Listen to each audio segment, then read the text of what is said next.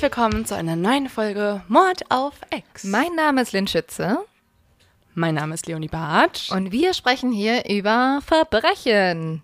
Das habe ich ein bisschen zu fröhlich gesagt. Wir sagen das immer sehr fröhlich. Manchmal sind wir auch sehr fröhlich, während wir über Verbrechen sprechen, aber es kommt auf das Verbrechen an. Naja, weil wir froh sind, dass wir miteinander darüber sprechen und uns ein bisschen über schlimme Serienmörder auslassen können, oder? Ähm, ja, das ist der eine Grund und ich glaube auch, weil so ein bisschen ja auch die Recherche der Woche dann endet und man ist froh, dass man endlich darüber sprechen kann, wo man so eine Woche drin versunken ist. Ähm, und da kommen wir direkt zum richtigen Stichwort. Ich glaube, wir schulden den Leuten noch eine kurze und ich verspreche hiermit hoch und heilig auch nur eine kurze Zusammenfassung vom Urteil beziehungsweise was wir davon halten. Von welchem Urteil denn, Leo? Genau, ja, das ist ja jetzt die Frage, aber ich glaube, die meisten wissen es schon. Wir haben uns jetzt zwei Wochen ausführlich, ganz, ganz tiefgründig und intensiv mit dem Fall Johnny Depp versus Amber Heard beschäftigt und da wurde jetzt entschieden, äh, dass beiden Recht gegeben wurde, aber tatsächlich ist der klare Gewinner im Prozess Johnny Depp gewesen. Dem wurden in definitiv mehr Punkten Recht gegeben, also die Jury urteilt, dass er tatsächlich verleumdet wurde durch Amber Heard und deswegen 15 Millionen Dollar Schadensersatz kriegen soll. Sie bekommt 2 Millionen Dollar, weil auch in einigen wenigen Punkten ihr Recht gegeben wurde. Ähm, aber trotzdem ist es ja zumindest, ja. was so die Außenwahrnehmung angeht, ganz klar, Johnny Depp ganz klar der Gewinner des Prozesses. So haben die beiden sich ja auch in ihren Statements geäußert. Also Amber Heard war sehr niedergeschlagen, Johnny Depp ähm, hat sich wiederum sehr gefreut und so hat das Internet das auch sehr gefeiert. Boah, keine Ahnung. Gott, was soll ich noch dazu sagen? Ähm, dieser Fall hat mich fertig gemacht. Alle, die eh denken, boah, gar keinen Bock mehr darauf, darüber jetzt noch was zu hören. Was machen wir jetzt einfach mal? Das haben wir vorher noch nie gemacht. In dieser Beschreibung, im Beschreibungstext von der Folge, da ist der Timecode drin, an den ihr klicken könnt, wenn ihr das, wenn ihr gar keinen Bock mehr auf Johnny Depp und Amber Heard habt, ja. dann könnt ihr es einfach skippen. Aber ich glaube, wir müssen einmal kurz darüber reden, was wir davon halten. Und ja, also du hast gesagt, du hast, du weißt es nicht. Doch, ich weiß es, aber ich habe irgendwie, also gerade wenn ich jetzt über diesen Fall nochmal nachdenke, drüber spreche, dann kommt so ein richtig frustiges, schlechtes Gefühl in mir hoch, weil ich sowieso diesen ganzen, diese ganze Debatte schon sehr frustig fand, weil man das Gefühl hatte, hier haben sich mhm. zwei Menschen sehr viel Unrecht getan, waren in einer sehr toxischen Beziehung und jetzt wird das alles in der Öffentlichkeit ausgetragen und sehr wenig Leute beschäftigen sich mit den tatsächlichen Fakten. Und mhm. jetzt haben wir dieses Urteil und ich glaube, wir haben ja beide schon gesagt, dass Johnny Depp in der öffentlichen Wahrnehmung sowieso schon gewonnen hat. Ähm, und ich glaube, mhm. es war jetzt auch also keine Ahnung, äh, Amber Heard wird diese 15 Millionen Dollar sowieso nicht zahlen können. Deswegen war es auch eher ein symbolisches Denkst Urteil. Du? Nee, es hat schon ihre Anwältin ganz klar gesagt, das kann sie nicht zahlen. Also die wird es auch nicht Es gab zahlen. ja auch so einen Spendenfonds, ne? Also von einer Million, da äh, haben irgendwie Leute Spenden gesammelt, der wurde jetzt geschlossen. Das kam gerade bei mir als Einmeldung rein. Mm, okay. Ja. Ja, aber mhm. also ich glaube, das Urteil ist jetzt auch eher symbolisch und ich ähm, zum einen natürlich, wenn Johnny Depp Unrecht getan wurde, was ja auch das Urteil besagt, dass er keine häusliche Gewalt begangen hat, dann freue ich mich natürlich sehr für ihn, dass ihm da Recht gegeben wurde und sein Image wiederhergestellt wurde. Trotzdem muss man sagen, in diesem Prozess, und ich glaube, Leo, du hast es sehr gut erläutert in den letzten Folgen, ist ja, sind Sachen auch zutage gekommen, die durchaus von seiner Seite auch nicht gut waren, wie diese Nachrichten, dass er sie einfach ähm, umbringen will, ihre Leiche schänden will, verbrennen will, wo du so denkst, okay, egal was, es ist auf jeden Fall extrem frauenfeindlich, was du gesagt hast. Und ja, also deswegen muss ich ganz ehrlich sagen, ich habe ein bisschen Angst, ob dieses Urteil nicht dazu führt, dass wir in Zukunft weniger Leute haben, die zum Beispiel ja Missbrauch erfahren, die Gewalt erfahren und die sich halt dann weniger äußern. Aber das liegt jetzt auch nicht an Johnny Depp, weil Johnny Depp soll ja tatsächlich auch Missbrauch erfahren haben, sondern ich finde, es liegt eher darum, wie wir als Öffentlichkeit mit diesem Fall umgegangen sind und halt jemanden so zu feiern und sich auf der anderen Seite auf, über jemanden so lustig zu machen, glaube ich, führt nicht dazu, dass Leute jetzt sagen, ah ja, geil, ich möchte über den Mann oder die Frau sprechen, die mir sowas antut. Voll. Also das kann ich eins zu eins, glaube ich, auch so unterschreiben, wie du es formuliert hast. Ich finde auch, wir haben ja letztes Mal schon für uns unsere Theorie erläutert, was wir glauben, was in dieser Beziehung passiert ist, nachdem wir beide Beweise, die Beweise beider Seiten gesichtet haben und alles gehört haben, was äh, von den jeweiligen Anwaltsteams vorgetragen wurde. Und da kamen wir beide zu dem Urteil, dass es höchstwahrscheinlich gegenseitiger Missbrauch war, beziehungsweise die Sachen, die die Therapeutin Laurel Anderson äh, im Gerichtsprozess gesagt hatte, die fand ich am allerspannendsten. Darüber haben wir gar nicht so viel gesprochen, äh, nur so kurz am Rande, aber die hatte ja ein Jahr vor der Scheidung Gespräche mit beiden Seiten. Also das war eine Paartherapie und mhm. mal dann mit Amber alleine, mal mit Johnny alleine, mal zusammen. Und all diese Gespräche sind auch in Unterlagen nochmal von ihr zusammengefasst worden. Also mit Notizen, mit kleinen Bemerkungen, mit Kommentaren. Und da in diesen Unterlagen gibt es den Satz, und der finde ich beschreibt das Ganze am besten. Und das haben beide halt in der Paartherapie gesagt. Und deswegen kann ich nicht fassen eigentlich, was das Urteil am Ende auch dann jetzt gerade besagt, weil äh, es gibt den Teil, wo steht, Nachdem Johnny angefangen hat, Amber zu schlagen, weil sie ihn triggerte, fing sie an, zurückzuschlagen. Aus Stolz beginnt sie nun aber auch die physischen Streite, weil ihr Vater sie immer geschlagen hat. Und das fasst für mich diese Beziehung so gut zusammen. Die haben sich beide getriggert, die haben beide nicht alles richtig gemacht. Und so oder so ist es für mich einfach nur unverständlich, wie etwas in einem Land, das die Meinungsfreiheit so hoch hält, anhand eines Satzes entschieden werden kann. Also es kreist ja immer noch, wenn man es rein juristisch sieht, um diesen Einsatz. Ja. Und es, ich meine, es gibt Menschen auf der Welt, die können einfach in der Öffentlichkeit behaupten, sie sind Gott, so Kanye West. Oder ja. es gibt Menschen, die können sagen, dass sie UFOs gesehen haben. Es gibt Menschen, die können sagen, dass äh, Merkel eine Eidechse ist oder Putin die Ukraine entnatifiziert. Und sie sagt, dass sie eine Person war, die häusliche Gewalt repräsentiert hat. Allein die Formulierung ist so offen. Sie kann ja auch häusliche Gewalt repräsentieren, die sie nicht immer auch irgendwie umgangen ist. Ja, also das ist halt, total ja. in die Ecke gedacht. Und die Frage ist halt echt, die man sich jetzt auch, ich glaube, deswegen sind wir so emotional, weil wir sind auch beide Frauen. Man ist mehr oder weniger, hat man ja auch mal Kontakt gehabt mit genau solchen Situationen oder hat die auch mal in der Öffentlichkeit mitbekommen. Und man fragt sich halt, darf ich jetzt noch sagen, mir ist sowas passiert? Oder sobald ich mhm. sowas öffentlich äußere, muss ich damit rechnen, dass ich eine Verleugnungsklage reinkriege. Klar, wenn ich mir das ausdenke, ist es nicht geil und dann sollte man das nicht einfach sagen dürfen.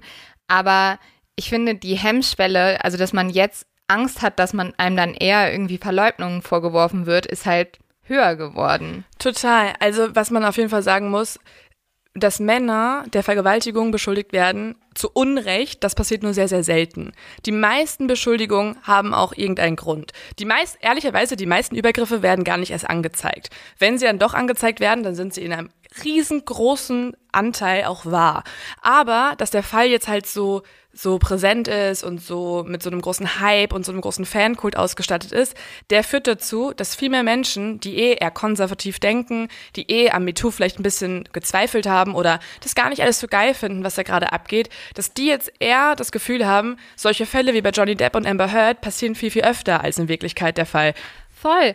Und also wir wollen damit ja nicht sagen, also Fälle, wo Frauen das Männern vorwerfen oder auch ähm, Männer das Frauen vorwerfen, was ja wesentlich seltener ist, und das halt zu Unrecht tun, wie jetzt zum Beispiel Kachelmann, die sind unglaublich schrecklich. Und ich sage ja auch immer, diese Frauen sind irgendwie auch die größten Feinde von Frauen, denen das wirklich passiert, weil sie halt wirklich dieses Gefühl aufwerfen, ach, diese ganzen verrückten Frauen, die denken sich das einfach aus. Und wir hoffen jetzt mal sehr, dass es jetzt nicht anfängt, dass man auf einmal zum Beispiel großen deutschen Comedians glaubt und sagt, ach nee, vielleicht ähm, war das da ja auch genauso. Und ja, also es gibt halt so ein paar Sachen, wo man wirklich denkt, so, also gerade wenn man sich, ich glaube, wir lesen ja auch viel Nachrichten aus dem Ausland. Ähm, wir haben auch viel so ja unter den beiden Posts von Amber Heard und Johnny Depp geguckt und da liest du halt so Sachen so Me Too ist tot oder endlich ja, ja. diese ganzen scheiß Frauen, die sollen sich alle mal einkriegen und da denkst du echt so, boah, das nutzen halt jetzt einfach die falschen Menschen und ich wünschte mir, ja. ich würde mir sehr, sehr wünschen, weil ähm, ich war eigentlich auch immer großer Johnny Depp-Fan, dass Johnny Depp jetzt einfach vielleicht mal nach vorne tritt und ähm, das vielleicht eher nutzt, als sich so stumpf zu feiern und auf Konzerten aufzutreten, mal darüber zu sprechen, was auch zum Beispiel, also er könnte dieses Thema, also diese Aufmerksamkeit ja auch super nutzen, um über häusliche Gewalt, die ihm passiert ist, zu sprechen. So, also. Aber das macht er ja so ein bisschen, oder? Also er hat ja auch sich selber als Victim bezeichnet und gesagt, dass das ähm, Urteil ein Statement ist für alle Victims, äh, egal welches, welches, welches Geschlechts, also alle Opfer, egal welchen Geschlechts. Ja, dann nehme ich mein Ding zurück, dann ähm, meine ich damit eher das Internet. Dann lass uns doch bitte mehr darüber ja. sprechen, als darüber, ja. ähm, wie schrecklich Amber Heard ist und sie, uns nur über sie lustig zu machen, weil ich habe noch nie erlebt, dass ein Mensch so verschrien wurde. Also ich glaube nicht, dass wir das mit Kevin Spacey gemacht haben oder mit Leuten halt so den. Äh, weißt du, was bei Elon Musk gerade abgeht? Das ist komplett unter den Tisch gefallen. Das war jetzt komplett in der Hochphase, dass Elon Musk vorgeworfen wird, dass eine Stewardess sexuell zumindest anzüglich aufgefordert haben soll, ihn zu berühren. Ist doch einfach egal. Aber ähm, ja, also hier, ich würde sagen, der Timecode für alle, die wieder einsteigen wollen, so, den sollten wir gleich mal setzen. Also ja.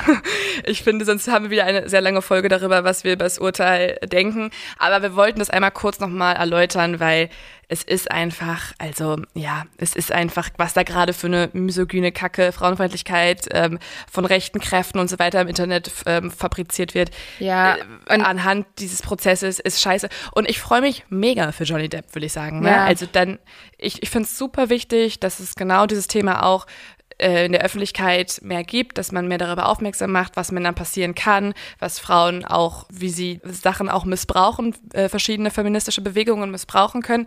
Super wichtig, super wichtig darüber zu diskutieren. Aber ja, also dass es von irgendwelchen neuen Rechten verwendet wird, ist einfach, hat einen sehr bitteren Beigeschmack. Auf jeden Fall. So, aber gut, jetzt hier wirklich Ende, Ende mit Johnny Depp und Amber Heard.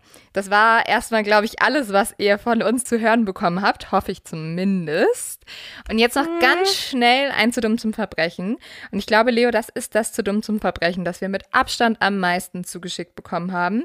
Und zwar. Uh, dann weiß ich, glaube ich, sogar ja. schon welches. Dann erzähl du doch. Weißt, kannst du es erzählen?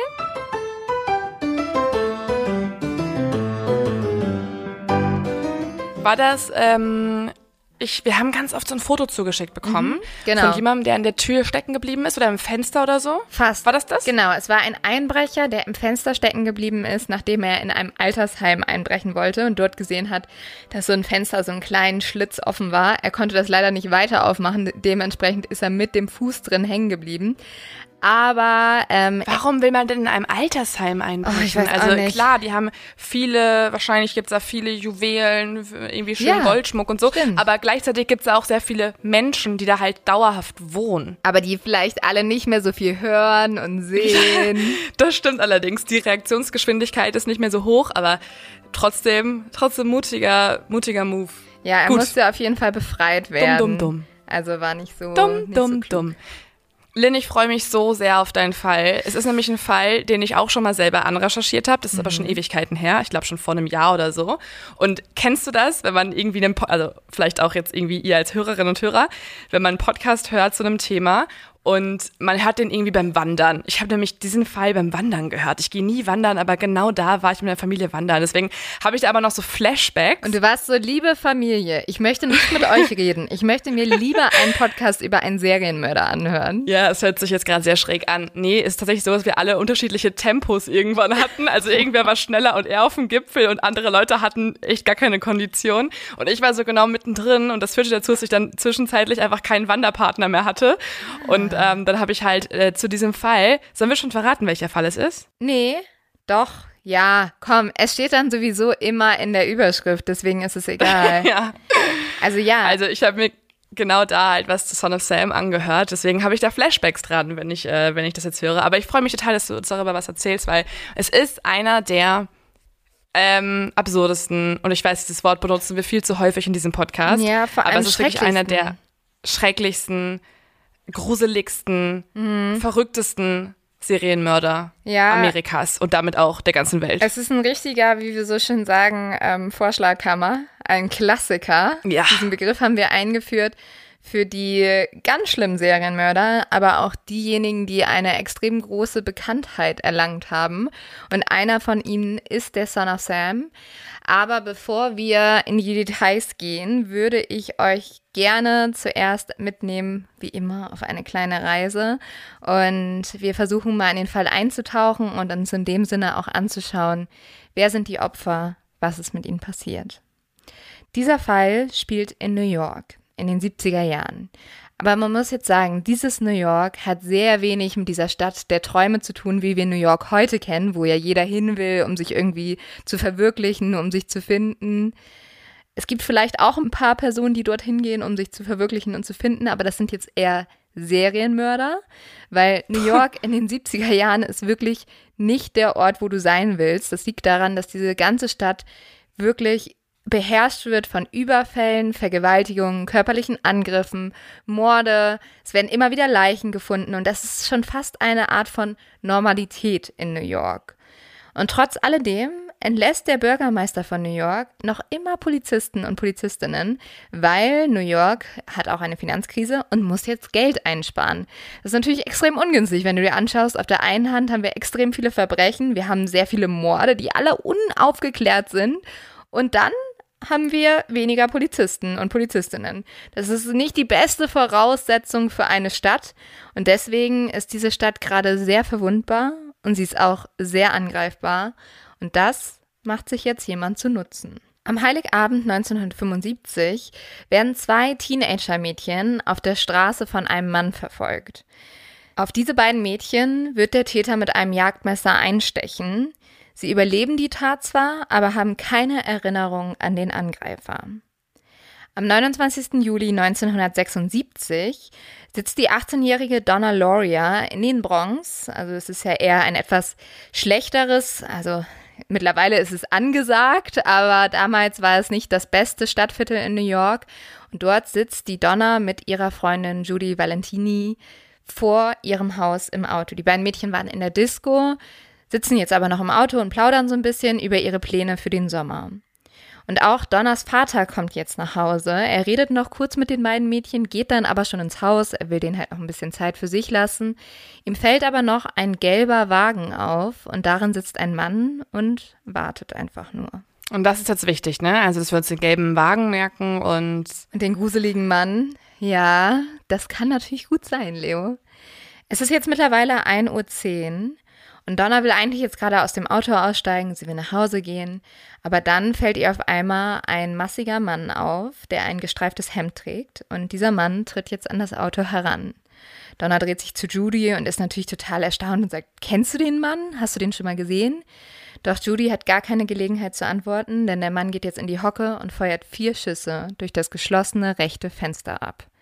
Dann rennt der Täter davon. Donna ist auf der Stelle tot. Ihr wurde einmal in den Rücken geschossen, aber der Schuss hat sofort getroffen. Und Judy erleidet einen Schuss in den linken Oberschenkel. Sie überlebt und sie kann der Polizei jetzt eine Beschreibung des Mannes geben. Sie sagt, es war ein weißer Mann mit einer auffällig hellen Gesichtsfarbe, um die 30 Jahre alt, 1,75 groß und 75 Kilo schwer, also circa, ne? Er soll außerdem kurze, lockige, dunkle Haare gehabt haben. Auffällig ist auch, mhm. welche Schusshaltung er eingenommen hat. Ja, er ist in die Knie gegangen. Genau. Mhm. Und das ist eine sehr professionelle Schusshaltung, die man auch zum Beispiel auf der Polizeischule lernt. Ja. Der Mann muss also mehr oder weniger ein Profi sein. Er muss einmal gelernt haben, wie schießt man am besten. Das hört sich ja total schrecklich an, aber eigentlich sind das ja schon super viele Informationen über eine Tat in einem New York, wo, wie du ja gesagt hast, zu der Zeit wirklich die Hölle los ist. Also man kann sich das, glaube ich, wirklich nur so vorstellen wie beim Film Joker, wo irgendwo was brennt, irgendwo schreien Leute, die Mafia ist unterwegs und so weiter. Und in so einer Zeit dann so eine Tat mitzubekommen, beziehungsweise selber Opfer darin zu sein und dann noch das erinnern zu können, dass Leute ihn gesehen haben, wissen, welches Auto er hat und welche Schusshaltung. Das sind ja Dinge, die geben dir schon super viele Details darüber, wer es sein könnte. Und das ist schon fast, obwohl es sehr traurig ist und schrecklich, ein Glückstreffer für die Polizei, oder? Ja, naja, du hast es gerade schon gesagt. Es ist zu dieser Zeit keine Seltenheit, dass solche Verbrechen begehen. Es ist auch tatsächlich keine Seltenheit, dass jemand erschossen wird auf offener Straße. Das ist ja heute undenkbar. Damals ist es aber wie gesagt, Normalität. Und deswegen mhm. kriegt dieses Verbrechen auch keine große Beachtung und auch zum Beispiel wird es überhaupt nicht in einen Zusammenhang gestellt mit dem Messerangriff an Heiligabend, weil einfach so viel passiert. Ja, und das würde ich auch nicht tun, glaube ich, weil es ja auch eine andere Waffe ist. Genau. Und eine ganz andere Vorgehensweise. Ja, genau, und das auch. Und dazu kommt auch, die Polizei vermutet jetzt, dass dieser Mord irgendwas mit einem Mafia-Hintergrund zu tun hat. Das liegt daran, die haben so einen italienischen Hintergrund und deswegen und auch, weil Doris Vater in der Gewerkschaft der Transportarbeiter ist, wo übrigens auch Jimmy Hoffa ist und viele weitere Mafia-Mitglieder, vermutet die Polizei jetzt, dass es ein Mord der Mafia war, um sich sozusagen an der Familie zu rächen für irgendwas. Mhm. Und sie ermitteln einfach nicht mehr weiter. Genau. Aber das Problem ist, dass erstmal Doris Eltern absolut gar nichts mit der Mafia zu tun haben. Die sind auch extrem sauer. Und deswegen ist es kein Auftragsmord der Mafia, aber die Polizei stempelt ihn trotzdem als solchen ab und deswegen ermitteln sie nicht weiter und der Täter kommt erstmal wieder davon und kann auch weiter morden. Also in anderen Worten, die Polizei hatte einfach keine richtigen Kapazitäten für genau diesen Einsatz und haben deswegen einfach die bestmöglichste Ausrede oder Erklärung genommen, um Kräfte einzusparen. Ja, und es war auch, also man muss es sich wirklich halt auch ein bisschen anders als heute vorstellen. Es war halt eher normal, dass ein Mord passiert. So absurd das jetzt auch für uns gerade klingt, weißt du? Und so schnell passiert dann auch wieder etwas. Drei Monate später, am 23. Oktober 1976, sind viele junge Menschen in Bars unterwegs, so auch Carl De Niro und Rosemary Keenan. Die beiden kennen sich schon länger, die haben immer mal wieder was miteinander und deswegen gehen sie dann auch aus dieser Bar raus und setzen sich in ihr Auto und auf einmal zerspringen aber alle Fensterscheiben. Carl schreit Rosemary dann noch zu, fahr los. Dann wird er ohnmächtig. Karl wird erst wieder im Krankenhaus aufwachen und dann bemerken, dass er eine Schusswunde im Hinterkopf hat. Ein Monat später und damit zwei Tage nach Thanksgiving wird auf die 16-jährige Donna de Massey und ihre 18-jährige Freundin Joanne Lomero nach einem Kinobesuch vor ihrer Haustür geschossen. Ein Fremder, und die beiden Mädels schätzen ihn so auf Anfang 20, war vor noch auf beide zugekommen und hatte sie mit hoher Stimme gefragt, und jetzt wird's gruselig. Oh, hohe Stimme. Ja. Könnt ihr mir sagen, wie man am besten zu? Und dann redet er nicht weiter, er beendet diesen Satz nicht, stattdessen holt er einen Revolver aus der Tasche und schießt auf die beiden Mädchen. Ja. Das ist so komisch. Das äh, hat für mich so ein bisschen so einen Vibe von diesem kleinen Nils aus dem Radio. Ich weiß nicht, ob du den noch kennst. Fandst du den gruselig? Nee, aber ab jetzt schon. Ab jetzt schon. Jetzt? Hallo, ich bin der kleine Nils. Ja, so ungefähr wahrscheinlich. Okay, vielleicht Er wollte so. halt harmloser wirken und deswegen hat er sich wahrscheinlich einfach verstellt, damit man sich erstmal keine Gedanken macht. Aber ich finde, jemand, der mit so einer hohen Stimme redet, finde den finde ich eher gruselig als, als irgendwie vertrauenswürdig. Und wahrscheinlich wollte er auch näher an die beiden Frauen herankommen und deswegen hat er sie halt sozusagen nach, ja, nach dem Weg gefragt und als er nah genug dran war, hat er dann geschossen. Der Täter trifft Donna in den Nacken und Joanne in den Rücken. Beide überleben, aber Joanne ist seither gelähmt. Auch die beiden fertigen ein Phantombild an, aber jetzt wird's ein bisschen komisch. Dieses Phantombild gleicht kein bisschen dem Phantombild von Jodie, also einem der ersten Opfer. Folgende Gemeinsamkeiten kann die Polizei aber trotzdem feststellen, wenn sie sich alle Taten anschaut. Es sind junge Menschen, die angeschossen werden. Es sind meist Paare, die im Auto sind. Es wird auch eigentlich immer durch die Beifahrerseite geschossen, also durch die Seite, wo normalerweise die Frau sitzt. Und die Morde geschehen wahllos. Also die Polizei kann keinen Zusammenhang feststellen. Und es wirkt wirklich so, als würde der Täter einfach rumfahren und sich wahllos seine Opfer aussuchen. Aber schon junge Opfer. Also ich finde Ja. das wichtig zu betonen, weil es ist jetzt keine 60-jährige Rentnerin dabei oder so, sondern es sind alles irgendwie junge Leute, die vom Kino nach Hause kommen oder von der Disco nach Hause kommen, die ein Sozialleben haben. Und es wirkt fast so, als wenn der Täter es genau auf, auf so, ja, glückliche Teenager abgesehen hätte. Ja, oder glückliche junge Frauen, weil es sind schon ja auch immer Frauen dabei. Und das Ding ist, man hat auch so eine Gemeinsamkeit, die man feststellt, dass diese Frauen eigentlich immer dunkle, lange Haare haben. Das mhm. löst eine regelrechte Panik aus. Frauen mit dunklen langen Haaren fangen jetzt an, Perücken zu tragen, sich die Haare blond zu färben, kurz zu schneiden. Mhm. Die Diskos werden immer leerer, weil die Leute nicht mehr ah. tanzen gehen wollen, weil sie genau das, was du gesagt hast, auch bemerken. Es scheint mhm er attackiert vor allem Leute, die nachts unterwegs sind. Also man muss festhalten, York war in der Zeit gerade für drei Berufsgruppen perfekt. Einmal halt Kriminelle, die wollten sich da verwirklichen. Dann super auch für Friseure und aber auch für Perückenhersteller, oder? Ich kann ja. mir vorstellen, wenn man dann irgendwie sagt, okay, ich möchte jetzt ich brauche jetzt, äh, ich habe Angst, ich habe äh, lange Haare, aber ich möchte eigentlich, okay, kannst du abschneiden. Aber ne, kannst du dich ein bisschen verändern vielleicht. Eigentlich super traurig. Ja, super traurig.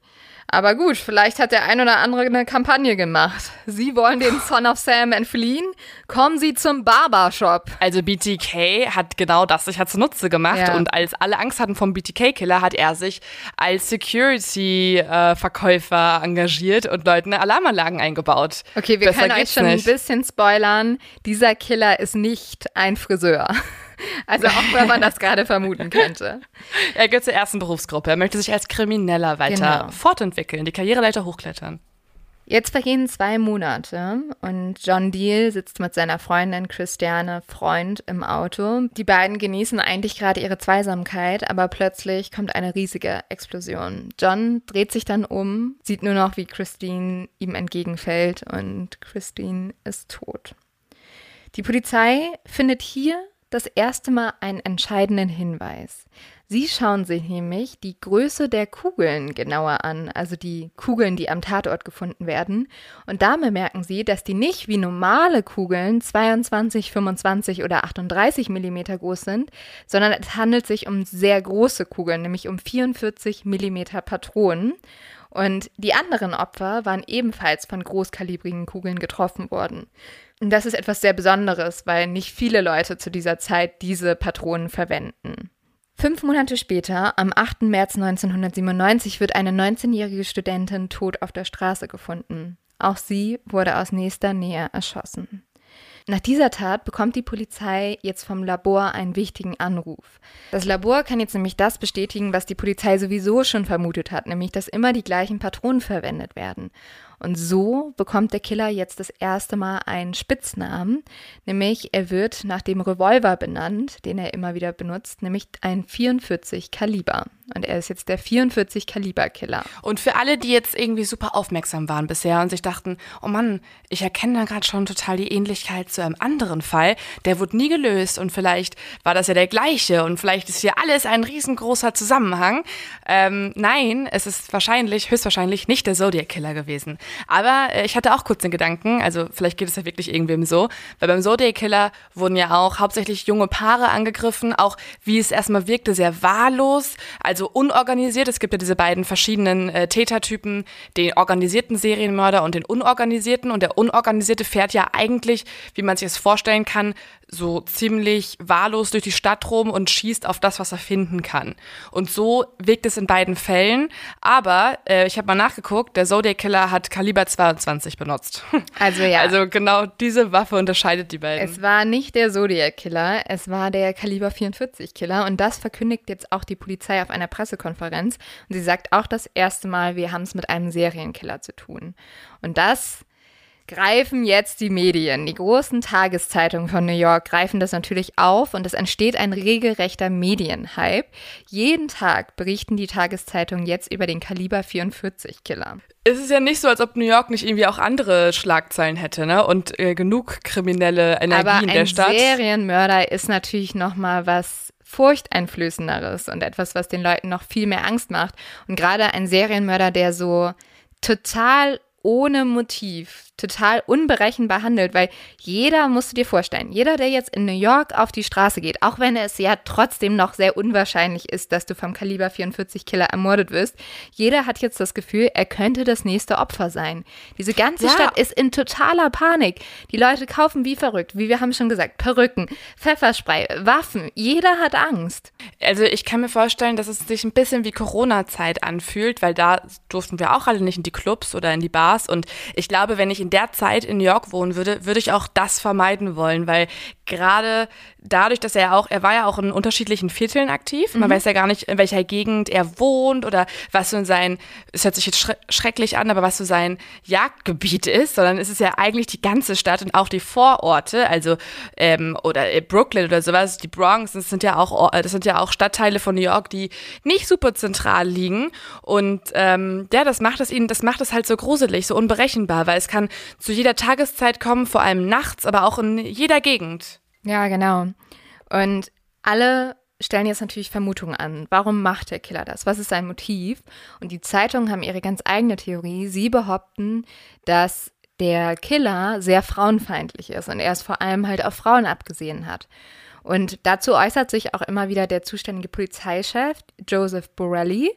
Und ja, es dauert nicht lange, dass der Killer persönlich sich meldet. Am 17. April 1977 wird wieder ein Paar angegriffen. Beide überleben die Schüsse nicht.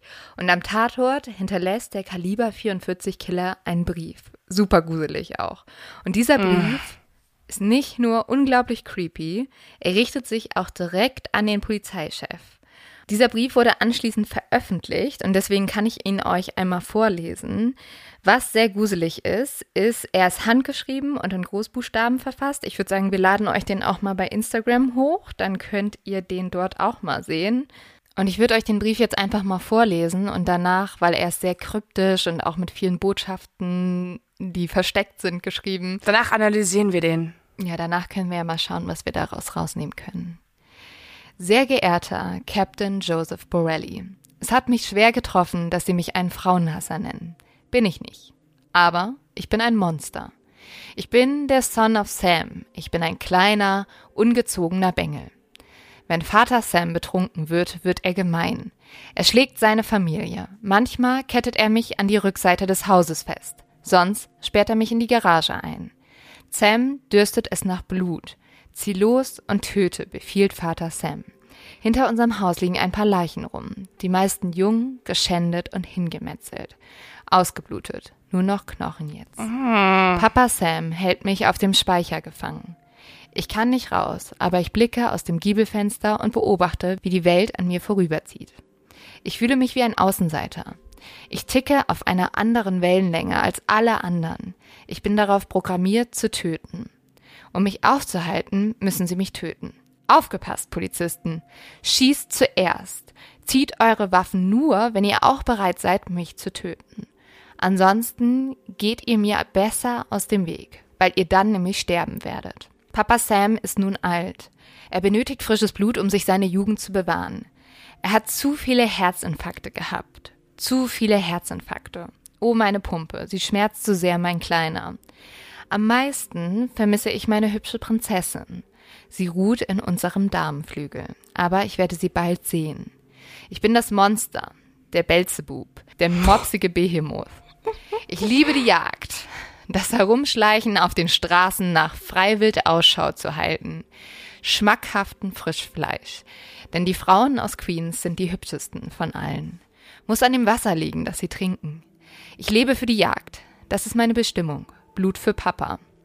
Sehr geehrter Herr Borelli, ich möchte nicht mehr töten. Nein, Herr Borelli, ich möchte das nicht mehr, aber ich muss. Denn es steht geschrieben, ehre deinen Vater.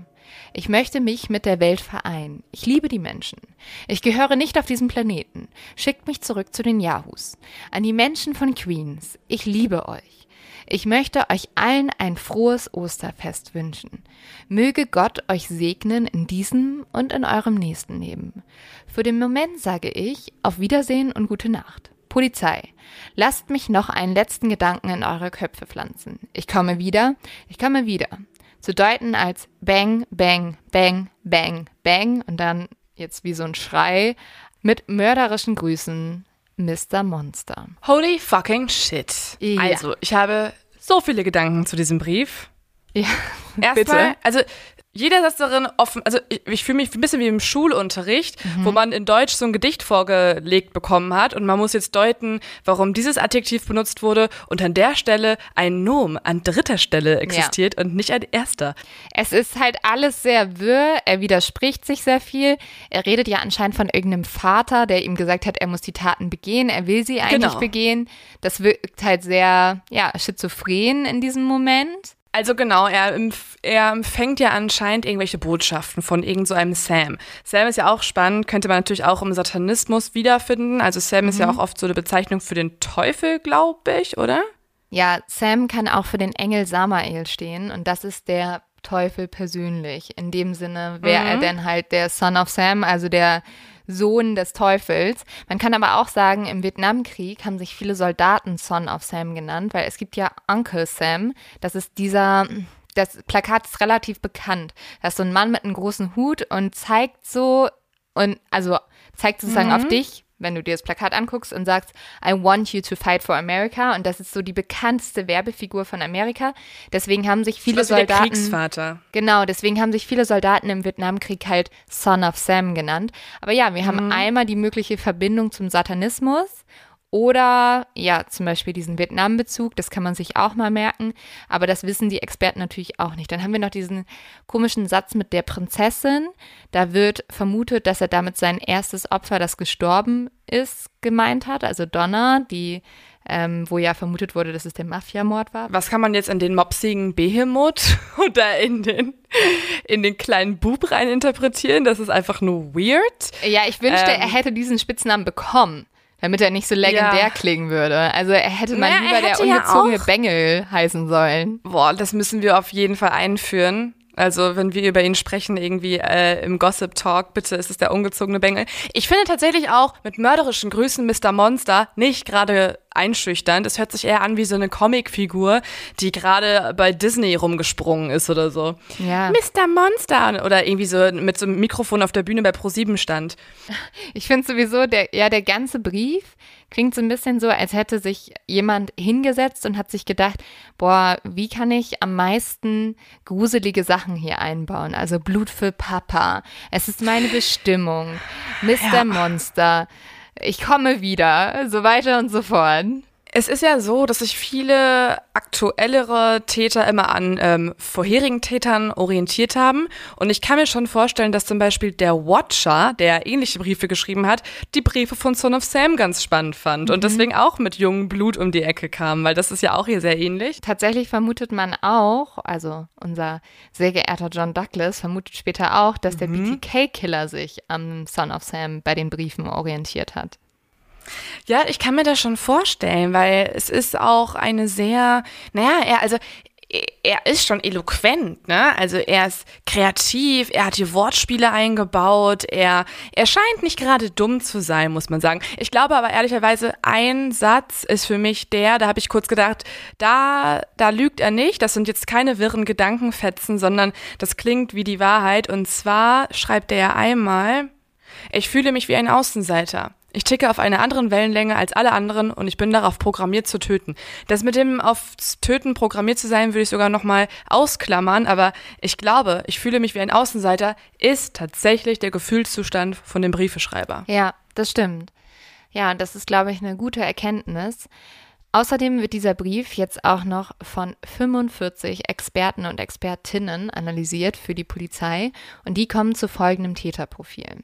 Der Täter soll zusätzliche Befriedigung dadurch erhalten, dass die Medien darüber berichten und darüber sprechen. Das soll ihn regelrecht antören. Dazu kommt, dass der Mörder wahrscheinlich einen sexuellen Defizit hat und durch das Morden wird dieser Defizit ausgegleicht. Also dass es fast so ist, dass die Waffe als sein Penis agiert und wenn er mhm. schießt, kommt, kommt er. der Orgasmus. Genau. Mhm. So wird das ungefähr übersetzt. Der lauteste Orgasmus der Welt. Ja, der schlimmste Orgasmus der Welt, glaube ich. Ja. Außerdem sagen die Experten und Expertinnen, dass der Täter mit der Öffentlichkeit spielt. Er will sie bewusst manipulieren. Es gibt ihnen ein Gefühl von Kontrolle und Macht, halt auch falsche Fährten zu legen. Der Täter mhm. soll auch die Presse nutzen, um die Angst zu verstärken, weil ihm diese Angst sehr wichtig ist. Und sie vermuten auch, dass der Täter neurotisch sich verhält und dass er eine paranoide Schizophrenie hat. Über paranoide Schizophrenie haben wir ja schon öfters gesprochen. Das bedeutet halt, dass man vor allem Wahnvorstellungen und Halluzinationen hat und Stimmen hört und vielleicht auch diese Aufträge, die wie hier auch zu sehen sind, ähm, sich er einbildet und dass es keine Fakten sind, sondern dass niemand ihm wirklich befohlen hat, zieh jetzt los und bring mir junges Blut, sondern es eher ein, ein wirrer Gedanke ist, der in einer Art Psychose aufkommt. Aber ich kann mir das sehr gut vorstellen, muss ich sagen. Also entweder, ähm, darüber können wir aber auch später noch diskutieren. Also ja. genau das ist ja auch eine riesengroße Diskussion, die John Douglas aufgemacht hat. Mhm. Ähm, was kann man Son of Sam glauben, was nicht, was ist die wirkliche Intention, das wirkliche Motiv der Taten. Aber lass uns das am Ende der Folge diskutieren. Auf jeden Fall. Dieser Brief an den Polizeichef wird nämlich nicht der einzige bleiben. Der Son of Sam meldet sich nochmal und jetzt bei einem Journalisten. Jimmy Breslin arbeitet zu dieser Zeit bei der Daily News und Jimmy schreibt eine Kolumne, die auch sehr bekannt ist in der Stadt und da schreibt er auch immer viel über Verbrechen und so kommt es, dass er auch einen Artikel über den Kaliber 44 Killer verfasst und in diesem mhm. Artikel wendet er sich direkt an den Killer und sagt, bitte hör auf mit dem, was du tust und tatsächlich antwortet ihm der Son of Sam. Ich würde gerne einmal hier als ähm, Vorschlag in den Raum werfen, das, ähm, davor hatten wir jetzt gruselige Musik unter dem Brief, aber ich würde ihn gerne weiterhin bei Mr. Monster erhalten wollen. ähm, oder auf dem Stand von dem äh, bösen Bengel. Also vielleicht kannst du ja das mit der Musik, die ich nun auswähle, vereinen. Also schau mal, das hier ist der Song. Okay, dann mache ich das jetzt so ein bisschen mit so einer so wie ich mir vorstelle. Fühl dich Mr. Monster. Okay. Fühl dich wie Mr. Wie heißt der hier? Äh, der mopsige, äh, der mopsige Willkommen jetzt beim übrigens ähm, Theater-Podcast Mord auf Ex auf einmal. Aber ja, Comedy. dieser Brief wird, und das finde ich, macht diese Theatersache auch immer noch ein bisschen deutlicher, der wird nämlich anstatt, dass er der Polizei übergeben wird, wird er direkt in der Zeitung veröffentlicht, damit es halt mehr Verkaufszahlen gibt. Na klar. Und ich würde sagen, wir lesen ihn jetzt einfach mal vor. Ich bin gespannt, Leo, auf deine Musik. Hallo, aus den Rinnsteinen von New York City, die von Hundekot erbrochenen, abgestandenen Wein, Urin und Blut überquellen. Hallo aus der Kloake von New York City, die all diese Köstlichkeiten schlucken muss, wenn die Kehrmaschine sie hinwegspülen. Hallo aus den Ritzen der Pflastersteine von New York City und hallo von den Ameisen, die in diesen Ritzen hausen und die sich von dem getrockneten Blut der Toten ernähren, welches in den Ritzen versickert. Jimmy Breslin, ich schreibe Ihnen bloß ein paar Zeilen, damit Sie wissen, dass ich Ihr Interesse an diesem noch nicht so lange zurückliegenden und abscheulichen 44 Kaliber Morden zu schätzen weiß. Ich möchte Ihnen auch mitteilen. Höflich. Ja, ne? Oh Gott, wie stretche ich jetzt meine Stimme? Willst du eigentlich, dass ich das jetzt durchziehe? Du kannst, also ich fand es ja schon extrem lustig. Ich habe Angst, dass uns die Hörer gerade wegsterben. Weil die, weil die meine, meine ähm, Comedy-Stimme nicht gut finden. Ich finde die hervorragend. Okay, ich will das gerne so weiterführen. Du kannst dir aussuchen. Ah, ich ich glaube, ich lese wieder normal, sonst muss ich die ganze Folge so durchziehen. Sonst, sonst kommst du nicht mehr raus sonst aus dem Method Acting, raus. aus der sonst Rolle. Bin ich nur noch Mr. Monster in dieser Folge. Bitte nicht, okay. Okay, zurück zu Mr. Monster. Ich hoffe, ihr könnt ihn euch auch ohne meine absurde Stimme noch vorstellen. Ich möchte Ihnen auch mitteilen, dass ich täglich Ihre Kolumne lese und sie sehr informativ finde. Sagen ja, er ist so höflich. Ja, er ist sehr höflich. Sagen Sie mir, Jim, was haben Sie am 29. Juli vor? Ich mag bei Ihnen in Vergessenheit geraten. Das schert mich nicht, weil mir nichts an öffentlicher Aufmerksamkeit liegt. Hm, mm. oh, würde ich jetzt mal so ein bisschen Du bezweifeln. schreibst literally an ja. eine Zeitung. Ja. Allerdings dürfen Sie Donna Loria nicht vergessen. Und Sie müssen dafür Sorge tragen, dass die Menschen sie nicht vergessen. Sie war ein sehr, sehr süßes Mädchen. Aber Sam ist ein durstiger Bursche. Er lässt nicht zu, dass ich das Morden beende, solange er nicht seine Dosis Blut bekommen hat. Sehr geehrter Herr Breslin, denken Sie bloß nicht, dass ich mich zur Ruhe gesetzt habe, nur weil Sie seit einiger Zeit nichts mehr von mir gehört haben. Nein, mehr denn je bin ich hier. Wie ein Geist wandere ich in der Nacht umher. Durstig, hungrig, mir nur selten eine Pause gönnend. Erpicht darauf, Sam zu gefallen. Mir gefällt mein Wirken. Es hat die Leere gefüllt. Vielleicht sollten wir uns eines Tages mal von Angesicht zu Angesicht treffen. Vielleicht pustet mich auch ein Bulle mit seiner rauchenden 38er um. Wie auch immer. Sollte mir das Glück beschieden sein, Sie persönlich kennenzulernen, werde ich Ihnen alles über Sam berichten. Wenn Sie möchten, stelle ich Sie ihm auch mal persönlich vor. Sein Name ist Sam der Schreckliche. Da ich nicht weiß, was die Zukunft bereithält, verabschiede ich mich mit einem Lebewohl. Ich werde Sie bestimmt bei meinem nächsten Auftrag sehen. Oder sollte ich vielleicht besser sagen, Sie werden mein Werk zu sehen bekommen? Denken Sie bitte an Miss Loria. Danke sehr. In Ihrem Blut und aus dem Rinnstein Sams Schöpfung 44. Hier sind ein paar Namensvorschläge, um Ihnen bei der Arbeit auf die Sprünge zu helfen. Leiten Sie diese an den Inspektor weiter, damit das NCIC damit arbeiten kann. The Duke of Death, der Todesfürst, The Wicked King Wickham, der abartige Weidenkönig, The 22 Disciplines of Hell, die 22 Schüler der Hölle, John Wheaties, Rapist and Suffocator of Young Girls, John Wheaties, Mädchenschänder und Würger, PS, bitte benachrichtigen Sie alle Kommissare, die an den Morden arbeiten. Sie sollen am Ball bleiben. PS, bitte richten Sie allen Kommissaren aus, die den Fall bearbeiten, dass ich Ihnen viel Glück wünsche. Grabt weiter, haltet durch, denkt positiv, kriegt eure Ärsche hoch, klopft auf Holzsäge, etc. Ich verspreche allen Burschen, die an diesem Fall arbeiten, nach meiner Festnahme ein paar neue Schuhe zu kaufen wenn ich das Geld dazu auftreiben kann. Son of Sam. Wow. Ja, oder? Okay. Wo fangen wir an? Wieder wieder ein, ein Brief voller Hinweise auf diese Art von Mensch. Ja. Also erstmal finde ich es sehr auffällig, wie verhöhnend er sich äußert gegenüber der ja. Polizei. Also er macht sich offenbar über sie lustig. Oder er will wirklich, dass sie ihn fassen, ne? Ja, vielleicht ist tief in ihm drin schon der Wunsch da, dass er gefasst wird, aber ich glaube nicht, weil er gerne aufhören möchte, mhm. sondern weil er dann endlich erzählen kann, Genau. Er kann endlich die Taten für sich beanspruchen, weil das ist ihm ja sehr wichtig. Er möchte sich ja hier richtig äußern dazu. Er möchte klarstellen, warum er das tut. Er will noch mehr Aufmerksamkeit. Das verpackt er dann in so eine mega ekelhafte Aussage, dass es ja nicht um ihn ginge, sondern um die erste Ermordete. Ja. Total krank. Natürlich geht es um ihn und ihm ist natürlich das Mädchen scheißegal, sonst würde er sie ja nicht töten. Obwohl diese Stelle ja auch sehr gruselig, ne, ist, weil es wirkt ja fast wie so eine Drohung. Also er sagt ja mhm. öfters so, erinnern Sie sich noch an diesen Tag. Haben Sie an diesem Tag noch was vor? Ja, ja, genau. Er nennt den 29. Juli und genau ein Jahr zuvor ist ja die Donna von ihm erschossen worden und das zeigt vielleicht, dass er da wieder was plant. Ja, das führt tatsächlich auch dazu, dass die Polizei am Jubiläum von diesem Tag in totale Panik gerät, super viele Leute rausschickt. Die kontrollieren alle seine Stadtteile, wo er bisher gemordet hat, aber es wird nichts passieren. Also vielleicht war das auch so bewusst, um halt Panik noch mehr zu verbreiten. Ja, oder er hat halt gesehen, wie die Polizei durch die Straßen ja. fährt, weil ich würde ihm einige Dinge auf jeden Fall glauben, auch weil ich natürlich weiß, was am Ende dann auch wirklich Fakt ist und was nicht. Mhm. Aber zum Beispiel finde ich sehr spannend, wie er sagt, dass er immer bereit ist, dass ja. er durch die Straßen zieht, dass er immer hungrig, durstig ist und sich nie eine Pause gönnt. Ich glaube, das stimmt. Ich glaube wirklich, er, ähm, ja. er hat teilweise Dinge abgeändert in den Briefen, um irgendwie mehr Aufmerksamkeit zu bekommen. Sam der Schreckliche zum Beispiel. Ja. Aber ähm, Teile davon sind wirklich so passiert.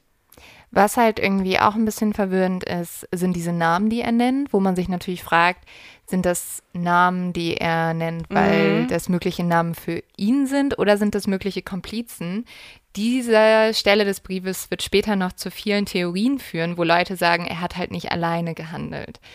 Und dann ja. gibt es noch ein Symbol, das auf diesem Brief ist und das ist auch sehr gruselig, weil das geht wieder in diese Richtung von Satanismus, weil das wirkt halt wirklich wie so ein, ja, wie so ein satanistisches Symbol. Das laden wir euch auch mal hoch. Aber über diese Symbole und auch über den Brief weiter wird man jetzt nur Vermutungen aufstellen können. Tatsächlich passiert ja an diesem Tag, der angekündigt wurde, nichts. Aber mhm. am 31. Juli, zwei Tage nach dem sozusagen, ja, Jubiläum oder wo sich der Mord ein Jahr jährt von Donna, ertönen Schüsse in Brooklyn. Und zwar wurde auf Robert Violanti und Stacy Mokowitz, beide sind 20 Jahre alt, geschossen. Stacy wird die Tat nicht überleben, Robert wird erblinden. Das Ungewöhnliche an diesem Überfall ist, dass Stacy blond ist. Es ist tatsächlich sogar so, dass ihre Mutter sie vorhin noch gewarnt hat, geh nicht raus, dir könnte ja was passieren, denk an den Kaliber 44 Killer und sie hat dann so gesagt so, Mom, ich bin halt blond, so, der, ich bin nicht mm. das Beuteschema. Und da merkt die Polizei, dass halt dieses mit den braunen Haaren vielleicht gar nicht so stimmt und dass es eher so ist, dass der Kaliber 44 Killer einfach auf die Frauen oder auf die Paare oder Menschen wartet, die irgendwie das richtige ja, Gefühl bei ihm auslösen. Ja, tatsächlich werden wir später nochmal erfahren, wann er schießt und wann nicht. Und der Grund ist so absolut verrückt. Mhm. Ich will ihn jetzt nicht spoilern, aber also, ja, da kommen wir gleich zu. Hier gibt es aber ein paar Augenzeugen, die sich melden. Und zwar haben mehrere Augenzeugen einen Mann mit hellem, strähnigen Haar davonlaufen sehen. Also wir haben jetzt noch eine dritte Täterbeschreibung, die auch überhaupt nicht ins Bild der vorigen Beschreibung passt. Verrückt, ja. Und das macht es natürlich für die Polizei nicht einfacher. Sie haben jetzt einfach so eine ja, Täterbeschreibung, die sich wirklich in allem widerspricht. Sie glauben jetzt auch kurz, ja, vielleicht trägt er eine Perücke, vielleicht sind es mehrere Täter. Und die Polizei und die Politiker stehen natürlich unter einem immensen Druck. Also wir haben einen Killer, der da frei rumläuft. Wir haben auch eine Stadt, die total wahnsinnig wird. Also man muss sich vorstellen, da haben Menschen einfach, ähm, ja, andere Leute, die nur eine Kaliber 44 Waffe hatten, fast zu Tode geprügelt, obwohl die gar nicht der Kaliber 44 Killer waren, aber weil alle so Angst hatten. Und deswegen, ja, wie du schon gesagt hast, wie eigentlich beim Joker oder bei Batman, haben wir so eine Stadt, die verrückt wird. Ich meine, klar, ähm, alle wollten halt zu der Zeit den Son of Sam fangen, weil klar, es ist super viel dort passiert, aber er war schon mit Abstand der unberechenbarste und ähm, gefährlichste ja, ja, Killer oder Mörder da, da unterwegs war. Und von den 1200 Polizisten, die dann in dem letzten Jahr dort gearbeitet haben, haben 300 am Fall von, Sam, von dem Son of Sam gearbeitet. Das Ganze hieß dann irgendwie Mission Omega, also einfach auch weirder Name. Ich weiß nicht, wie sie darauf gekommen sind. Einfach vielleicht kreativ, äh, Brainstorming und dann hat sich das durchgesetzt. Aber das ist natürlich eine sehr hohe Zahl dafür, wenn man bedenkt, dass da noch so viel andere Scheiße passiert ist. Also mhm. es war einfach, ne, es war in den Köpfen der Menschen drin, dass genau dieser eine Mensch gefasst werden muss. Und zum Beispiel in der Nacht am 29. Juli wo ja. man ja überall welche hingeschickt hat, wo ja wirklich die ganzen Straßen voller Wagen, voller Wägen waren, voller Polizisten. Da haben sich ja auch teilweise Polizisten als Frauen verkleidet, damit sie wie Paare wirken. Ja, ähm, und, und dann halt, halt den Täter anlocken. Mhm. Also das stelle ich mir auch vor wie so ein, so ein Theaterstück, wo dann so ein Flashmob, ja. wo alle irgendwie halt mitmachen, halt alle Polizisten. Also die mussten jemanden präsentieren und dafür brauchten sie halt diesen Durchbruch. Und diesen mhm. Durchbruch kriegen sie tatsächlich auch, und zwar durch eine Augenzeugin, eine Augenzeugin, der aber dummerweise zuerst gar nicht geglaubt wird. Die muss sich fast drei Wochen durchgehend bei der Polizei melden, dort immer wieder anrufen und nur weil sie eine sehr gute Augenzeugin ist und immer wieder sagt, nein, ich habe eine wichtige Information, hört ihr die Polizei am Ende zu. Es ist nämlich Cecilia Davis und die hat ihren Hund ausgeführt und das war kurz bevor Stacy und Robert ermordet worden. Und dort hat sie einen unheimlichen Mann bemerkt. Und sie hat gesehen, wie der einen Polizisten beobachtet hat, der gerade Autos aufgeschrieben hat, die falsch geparkt haben. Es sah so ein bisschen so aus, also als gehöre eines dieser Autos dem Mann. Und er würde sich halt Sorgen darum machen. Mhm. Dann hat der Mann Cecilia angeguckt und sie hat gesehen, dass er irgendwas in der Hand hatte, was aussah wie eine Waffe. Und sie ist dann nach oben in ihr Apartment gelaufen und hat sich eingesperrt, weil sie so Angst vor diesem Mann bekommen hat. Und kurz danach hat sie halt die Schüsse gehört und dann war sie sich ziemlich sicher, dass der Mann daran schuld war. Und diese Information ist extrem wichtig. Deswegen ist es auch gut, dass die Polizei da irgendwann auf Cecilia hört, weil die Polizei prüft jetzt alle Strafzettel, die in dieser Nacht ausgestellt wurden. Und tatsächlich ist der Son of Sam dabei. Ja, also er wurde nicht im ersten Moment gefasst, weil er ähm, wie viele Menschen mittlerweile an die zehn Menschen ermordet hat, sondern weil er falsch geparkt hat. Das also ist so falls verrückt. ihr so jemand seid, der halt so Parktickets ausstellt, ne? So Parking-Tickets. Ey. Und wirklich jeder hasst euch. Und alle Leute sind immer so, du Arschloch, weißt du, ich wollte nur kurz irgendwie was aus dem Laden holen und jetzt Ja. muss ich wieder Geld zahlen. Da würde ich ab mein jetzt Leben. immer sagen, weißt du was? Es gab mal den Son of Sam und der wurde nur wegen einem stolzen Vertreter von den Verkehrspolizisten gefasst. Und vor allem war das auf jeden Fall ein Verkehrspolizist, der danach nie wieder in einer Bar für ein Bier zahlen musste. Nein. Also der hat ausgesorgt mit seinen Stories. Diese eine Person hat alles gelöst durch, ja, durch ein, durch Parking-Ticket. einen Parking-Ticket. Was heißt es auf Deutsch? Einen Strafzettel. Ja, durch eigentlich ähm, e- etwas sehr Deutsches Knöllchen. für ein Knöllchen. Ja.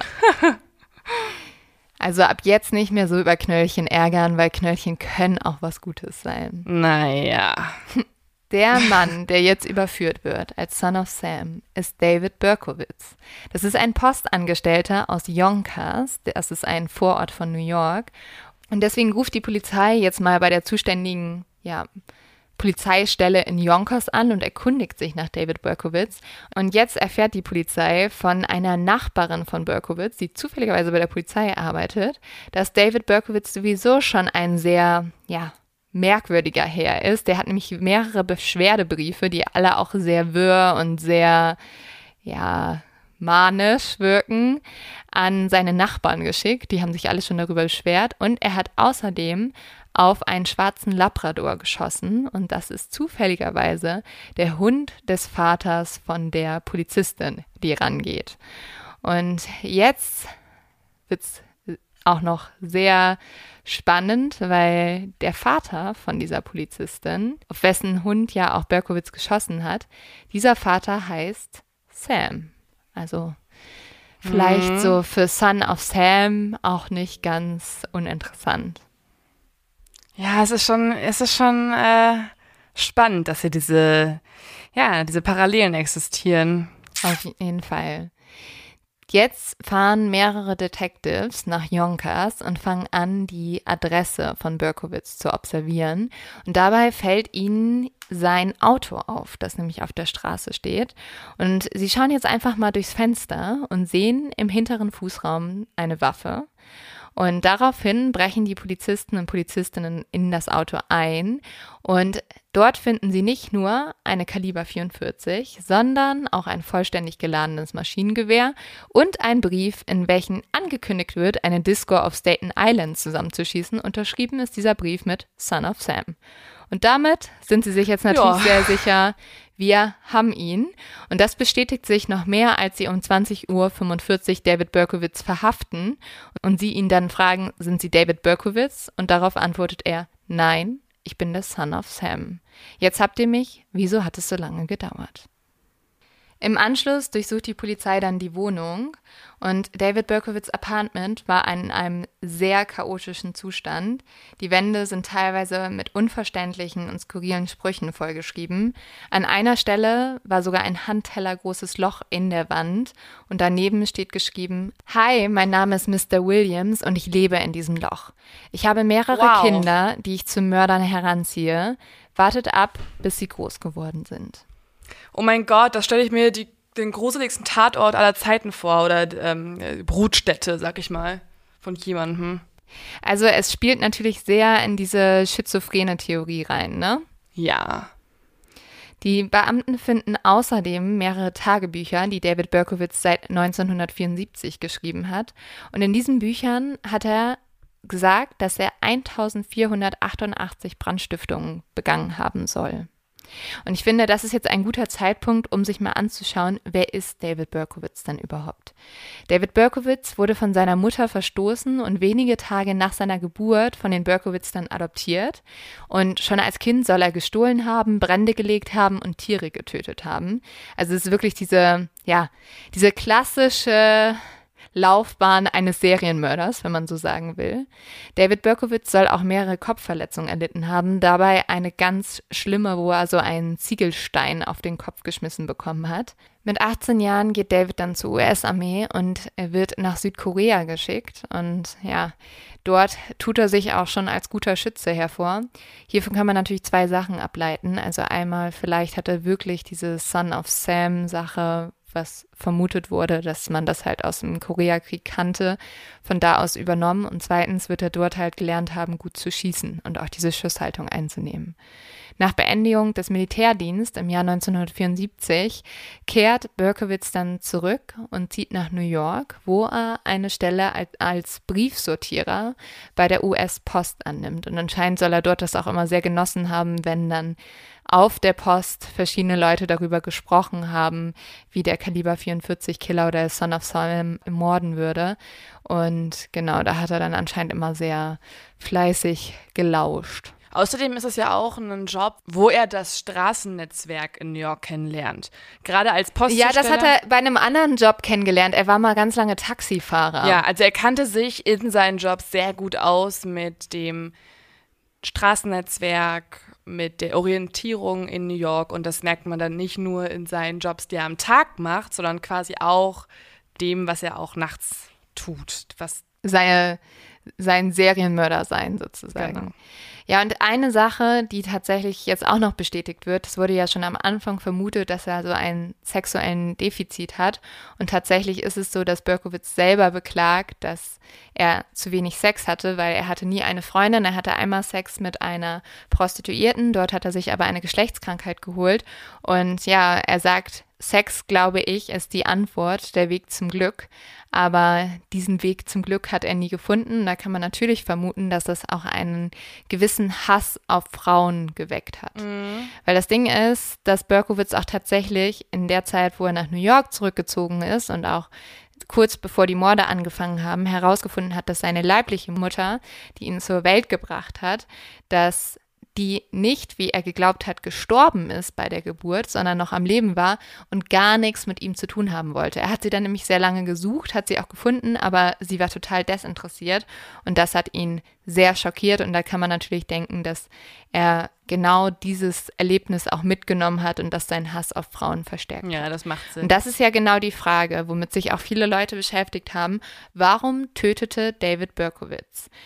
Und während der Vernehmung erklärt Berkowitz jetzt eine ganz eigene Theorie. Er sagt nämlich, dass sein Nachbarshund ihm den Befehl zum Töten gegeben hätte. Der Hund, das ist ein schwarzer Labrador, der hieß Harvey und er soll ihm gesagt haben, dass er das Blut junger Frauen benötige. David Berkowitz gibt in der Vernehmung zudem an, dass er vor jedem Überfall den Befehl erteilt bekommen habe, zu töten. Und diesem Befehl hätte er sich nicht widersetzen können. Und deswegen Deswegen hat er sogar einmal versucht, den Dämon, also diesen Hund, umzubringen. Ja, der Hund sei ein, sei ein 3000 Jahre alter Dämon. Ähm, ja. Das ist schon gruselig. Also, Wenn er denkt, dass neben ihm ein 3000 Jahre alter Dämon in einem süßen Labrador wohnt, kann ich mir vorstellen, dass es einen fertig macht, falls das wirklich so passiert ist. Das würde natürlich sehr darauf schlussfolgern lassen, dass er tatsächlich schizophren ist. Aber mhm. Ja, da können wir gleich nochmal drüber diskutieren. Ein paar Wochen nach der Festnahme erlaubt die Polizei dann auch David Berkowitz mit der Presse zu sprechen. Und in einem Brief vom 19. September 1977 an die New York Post wiederholt Berkowitz dann auch, was er schon in seinem Geständnis gesagt hat. Er sagt, er sei von Dämonen besessen gewesen. Und er fügt aber jetzt auch noch einen Satz hinzu, den viele Leute sehr spannend finden, die denken, dass er vielleicht Komplizen gehabt hat. Er sagt nämlich, da draußen laufen noch andere Söhne von Sam herum. Gott stehe uns bei. 1978 bekennt sich Berkowitz dann an sechs Morden schuldig sowie an fast 1500 Bränden, die er gelegt haben soll. Er erhält dafür 25 Jahre bis lebenslänglich. Und diese ganze Urteilsverkündung ist sehr dramatisch, weil Berkowitz läuft noch zu so einem Fenster und versucht sich aus dem Gerichtssaal zu stürzen und sich selber umzubringen, wird dann aber noch aufgehalten. Und es gibt jetzt tatsächlich noch eine Theorie, die will ich euch nicht vorenthalten, weil ein Journalist, Maury Terry, das ist auch sehr bekannt, diese Theorie, weil der hat ein Buch dazu geschrieben und er hat fast sein ganzes Leben zu diesem Fall recherchiert. Man kann sagen, sehr manisch und darüber wurde eine Netflix-Serie gemacht. Und die ist sehr spannend, weil sie so ein bisschen diesen Theorien nachgeht, dass tatsächlich David Berkowitz nicht alleine diese Morde begangen hat, sondern dass hinter den Taten ein satanistischer Kult steckt, welcher auch Verbindung zu Manson hatte und auch für den Mord an Alice Perry, darüber haben wir ja auch schon mal in einer Folge gesprochen, auch verantwortlich sein sollte. Außerdem glaubt Maury Terry, dass David Berkowitz nicht alle Morde begangen hat, sondern dass einige Morde von seinen Nachbarn begangen wurden, und zwar von den wahren Son of Sams, weil wir erinnern uns, sein Nachbar hieß ja Sam, dem auch dieser Hund gehörte. Und dieser Nachbar hatte zwei Söhne und man kann tatsächlich auch im ersten Brief einen Hinweis auf diese zwei Söhne finden. Und hier nennt Berkowitz die beiden als Wicked King Wicker und John Wheaties. Und einer der Söhne hieß nämlich John Carr und der soll sogar den Nicknamen Wheaties gehabt haben. Und verschiedene Bekannte von John Kerr sollen Maury, also dem Journalisten, auch bestätigt haben, dass dieser immer wieder in satanistischen Ritualen auch Schäferhunde umgebracht haben soll. Dazu kommt, dass John Kerr sich einem Psychologen anvertraut haben soll und diesem gesagt haben soll, dass er Angst hätte, weil er glaubt, dass jemand ihn umbringen wolle, weil er wisse, was wirklich bei den Son of Sam Morden passiert ist. Das Gruselige ist auch, es gibt ja verschiedene Phantombilder, welche die Polizei erstellt hat, und zwei der Bilder sehen den Brüdern gar nicht so unähnlich. Hm. Aber der Journalist möchte die dann natürlich konfrontieren und mit denen sprechen. Bevor er mit denen aber sprechen kann, sterben beide Brüder an mysteriösen Selbstmorden. Später stimmt Berkowitz, also der Son of Sam persönlich, tatsächlich diesem Journalist auch in einem Interview zu und sagt, dass er nur dreimal von den sechs Mal, also von den sechs Angriffen, die es gab, geschossen habe und dass die Care-Brüder ebenfalls in den Taten involviert waren. Was auch sehr gruselig ist, dass dieser Journalist die Nachbarschaft von Berkowitz und den Care-Brüdern untersucht hat und dort einen sehr gruseligen Fund gemacht hat. Nämlich nur wenige Meter von den Häusern entfernt führt ein kleiner Pfad, welcher übrigens auch die Gosse genannt wird. Und wir erinnern uns, in dem Brief wird ja auch einmal gesagt, die Gosse, also ich grüße euch aus der Gosse von New York. Und durch diese Gosse, wenn man der folgt, dann kommt man zu einem verlassenen Haus, welches auch Devil's Cage genannt wird. Und in diesem Haus sind überall satanistische Zeichen an den Wänden. Und außerdem kann Terry hier ermordete und verbuttelte Schäferhunde finden. Und er sagt natürlich, ja, es ist schon sehr auffällig, dass das hier direkt um die Ecke ist. Zum einen bei den Kerr-Brüdern und man hat bei den Kehrs zum Beispiel auch später das Auto von Berkowitz gefunden. Also, dass da irgendeine Verbindung war, konnte man schon relativ sicher sagen. Und dann hat dieser Journalist auch noch herausgefunden, dass es einen Kult gab, der hieß The Children und war aus der Sekte The Process Church of Final Judgment entstanden. Und dieser Kult soll anscheinend in diesem Haus immer wieder Rituale durchgeführt haben. Dafür gibt es auch Leute, die das gesehen haben und bezeugt haben. Und genau diese Sekte soll halt Verbindungen zu Manson und Scientology gehabt haben. Alle mit dabei. Ja, und man kann sich schon vorstellen, bei dem, was man jetzt gerade hört, das wird alles sehr wirr. Es hat sehr viel mit Satan zu tun.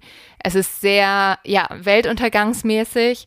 Und ja, der Journalist, der versinkt da so richtig drin. Da schreibt er auch ein Buch zu.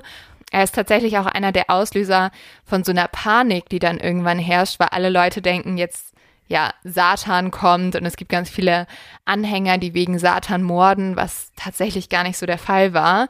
Aber Terry versinkt da ziemlich drin und er vermutet dann auch so ein riesiges Komplott hinter dieser ganzen Geschichte. Also er hat irgendwie das Gefühl, dass alle miteinander zu tun haben und ja, dementsprechend nimmt man ihn dann auch irgendwann nicht mehr so ernst obwohl David Berkowitz natürlich sehr viel bestätigt. Also ja. Terry macht so ein Interview mit ihm und er sagt dann zu allen so, ja, ja, das stimmt, das ist genauso passiert. Genau das ist der Grund, warum ich daran nicht so sehr glaube. Also er sagt natürlich ja. Dinge, die man dann in dem Moment hören möchte, die auch ihn selber als nicht das allergrößte Arschloch erscheinen lassen, vielleicht auch seine Schuldfähigkeit mindern. Ja, also es gibt verschiedene Punkte, warum man auch teilweise, glaube ich, Maury Cherry zumindest Gehör ja schaffen sollte. Und es war auch so, dass seine Recherchen teilweise so überzeugend waren, dass die Polizei auch nochmal die Ermittlungen aufgenommen hat, weil was er herausgefunden hat, also zum Beispiel, dass es dieses Haus gab, wo anscheinend so Rituale abgehalten wurden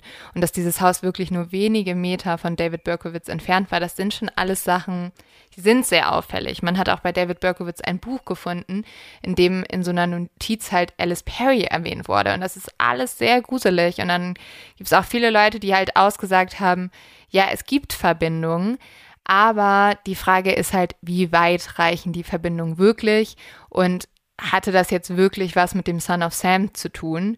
Und da gibt es viele Leute, die auch daran ja, Skeptik hatten. Ich finde, ihr könnt euch gerne mal die Doku auf Netflix angucken und da bin ich mal gespannt, was ihr davon haltet. Aber ich würde diese Theorie jetzt auch nicht zu sehr versteifen, weil es gibt eine Person, die an ihr zweifelt und von der halten wir ja sehr viel, außer dass er sehr viel Geld von uns haben wollte, um ein Interview zu führen. Und zwar ist das FBI-Profiler John Douglas und der hat stundenlang Interviews mit David Berkowitz durchgeführt. Vor allem, weil er damals den BTK-Killer fassen wollte mhm. und halt so eine ja, er hat halt gedacht, dass Berkowitz ihm wichtige Sachen verraten kann, damit sie den BTK-Killer besser verstehen können. Und das hat Berkowitz auch getan. Und John Douglas war aber auch der Erste, der halt sich, sich so richtig auf Berkowitz Spielchen eingelassen hatte, dass er immer alles ihm glaubt, was er sagt. So was haben viele Psychologen gemacht, dass sie immer gesagt haben, ja, ja, das klingt doch gut, erzähl uns mehr von dem Hund. Und er ist der Erste, der sagt, ey, das ist doch alles Bullshit. Er ist sich nämlich sicher, Berkowitz hat alles erfunden und sagt ihm das dann auch. Und ja, Berkowitz bestätigt ihm das. Er sagt, ja, ich habe das alles alleine gemacht. Und tatsächlich kann John Douglas dann auch feststellen, er hat das vor allem gemacht, weil sein Motiv war Hass gegen Frauen. Die Männer waren eher nur zum falschen Zeitpunkt am falschen Ort. Das kann man auch dadurch ablesen, dass zum Beispiel Berkowitz immer zuerst durch die Beifahrerseite geschossen hat, anstatt durch die Fahrerseite, wo man ja eher den Mann vermuten würde. Und deswegen wäre es eigentlich klug, zuerst dadurch zu schießen, weil es wahrscheinlich die Person wäre, die sich mehr wehren würde oder man als stärker vermutet. Aber dass er halt durch die Beifahrerseite geschossen hat, wird wahrscheinlich darauf zu deuten sein, dass er es auf die Frauen eher abgesehen hat. Ich würde mal, ich habe das Buch hier rumfliegen und ich finde es total spannend, was John Douglas schreibt, weil er auch einer der Menschen ist, der ihn ja getroffen hat und dann auch so ein bisschen sein Wesen beschreibt. Und es ist schon, also es ist nicht, wie man das bei anderen Serienmördern kennt, die werden ja als charismatisch dargestellt und so. Und David Berkowitz ist ein bisschen ein anderer Charakter. Und das hier ist, ähm, das hier finde ich ganz spannend. Da schreibt John Douglas folgendes. Berkowitz ist nicht gerade das, was ich als charismatischen Menschen bezeichnen würde, und schon immer hat er stets nach der kleinsten Anerkennung gesucht. Seine hellblauen Augen versuchten ständig herauszufinden, ob jemand ehrliches Interesse an ihm zeigte oder ihn auslachte. Als er hörte, was ich zu sagen hatte, leuchteten seine Augen. Er zeigte seine Empfindungen nicht eben offen, aber er spricht ohne viel Zögern mit uns. Er gibt zu, mehr als 2000 Brände in Brooklyn und Queens gelegt zu haben, die er in peinlich genauen Tagebucheintragungen festgehalten hat. Das ist ein Punkt, in dem er eine Attentäterpersönlichkeit gleicht, ein Einzelgänger, der von seinem Tagebuch besessen ist. Ein weiterer Punkt ist, dass er keinen körperlichen Kontakt mit den Opfern will. Er ist kein Vergewaltiger oder Fetischist. Er sucht keine Andenken. Falls er überhaupt einen sexuellen Anreiz empfindet, dann liegt dieser im Schießen selbst. Die Brände, die er gelegt hatte, fielen meist in die Kategorie Ärgernisse, Mülltonnen und leerstehende Gebäude.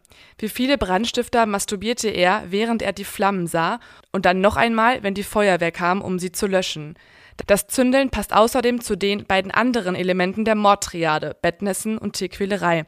Und ich finde es ich find's spannend, weil, weil ähm, John Douglas, also auch wenn er uns gegenüber sich weird verhalten hat, ist schon irgendwie jemand, der, bei dem ich das Gefühl habe, der mit so vielen Serienmördern gesprochen hat, dass er in ihnen wirklich den wahren Kern findet. Und das, was sie so irgendwie aufwendig versuchen zu verdecken, sieht er schon. Ja, er hat halt ein paar Sachen sehr gut mit seinem Team feststellen können. Und das glaube ich ihm auch. Das macht sehr viel Sinn, dass zum Beispiel Berkowitz sich einfach total nach dieser, und das stimmt ja auch überein mit der Analyse, die die Profiler am Anfang schon getroffen haben, er hat sich total nach Aufmerksamkeit Aufmerksamkeit gesehnt. Und deswegen ist er mit jeder Story gegangen, die jemand ihm angedichtet hat, wo er halt irgendwie Publicity mitkam und Leute sich für ihn interessiert haben. Es war erst der Hund, dann war es irgendwie, ja, nee, ich bin, habe nicht alleine gehandelt. Und am Ende hat er halt zugeben, ja, nee, also ich habe das alles geplant.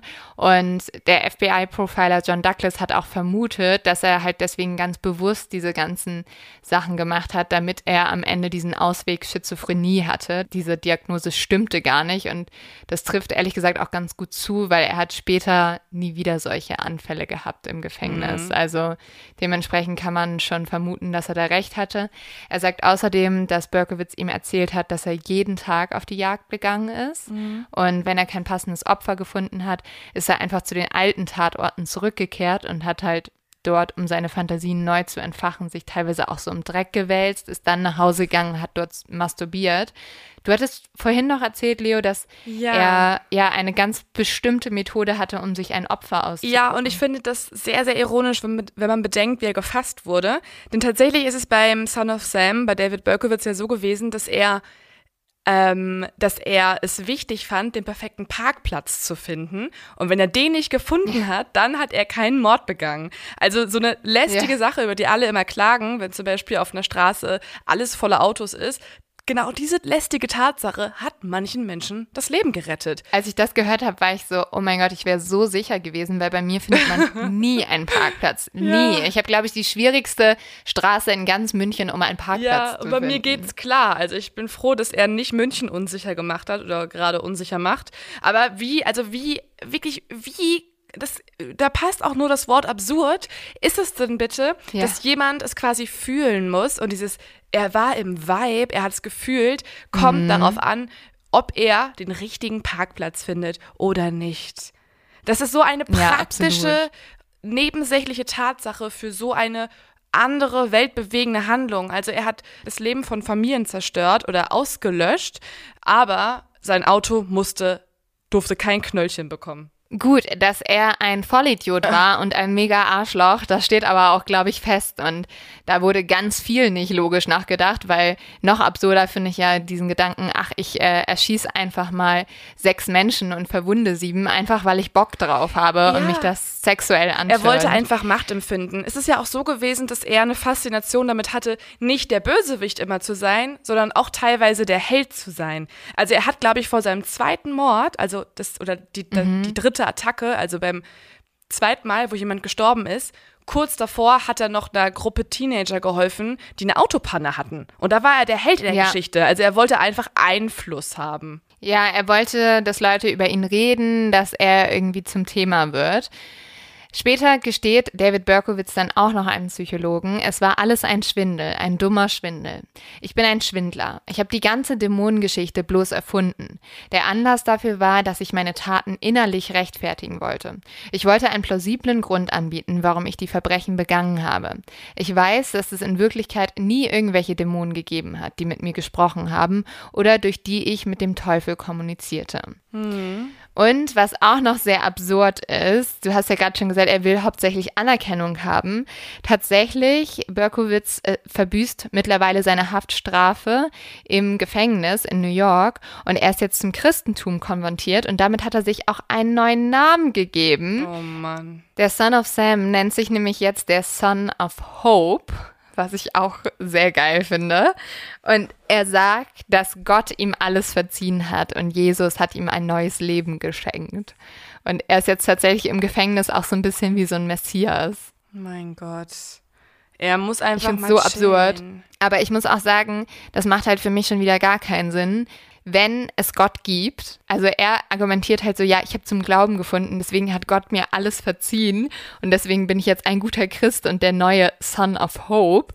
Aber ganz im Ernst, nachdem du irgendwie ja, sechs Menschen ermordet hast und sieben schwer verletzt hast, bist du wirklich, es tut mir leid, das zu sagen, bist du der letzte Son of Hope. Also du bist vieles, aber du bist jetzt nicht der neue Jesus. Er ist schon ganz schön verblendet. Er ist komplett verblendet, also wirklich sehr. Und er ist sogar so verblendet, dass er sehr lange noch versucht hat, sehr viel Geld mit seiner Geschichte zu machen. Und aufgrund dessen ist das Son of Sam Gesetz entstanden. Berkowitz hat nämlich am Anfang immer wieder seine Geschichte für viel Geld verkauft und irgendwann haben dann zum Glück die Leute gesagt, nee, sorry, das machen wir nicht mehr mit. Und es haben dann verschiedene Bundesstaaten, darunter auch New York, Gesetze erlassen, die als Son of Sam Gesetze bekannt sind. Und diese verhindern, dass verurteilte Straftäter und Straftäterinnen von Büchern, Filmen oder anderen Sachen im Zusammenhang mit ihrem Verbrechen finanziell profitieren können. Das finde ich ein sehr, sehr gutes Gesetz. Aber ich glaube, auch da ist er wieder sehr glücklich, dass es nach ihm benannt wurde, dass es das Son of Sam Ja, wahrscheinlich. Law ist. Und das hätte man vermeiden können, indem man das vielleicht lieber der mopsige, ähm, Mops, das Mops, mopsige Monster Mopsige Bengel. ja. Also, ja, wir behalten ihn am besten alle in Erinnerung als Spinner. Das wollte er nämlich auch nicht. Er hat auch irgendwann, hat er auch ganz bewusst gesagt, ich bin nicht schizophren, weil dann ist ihm ja aufgefallen, damit würde er ja als wahnsinnig gelten und, gelten und gar nicht mehr als so großes Genie.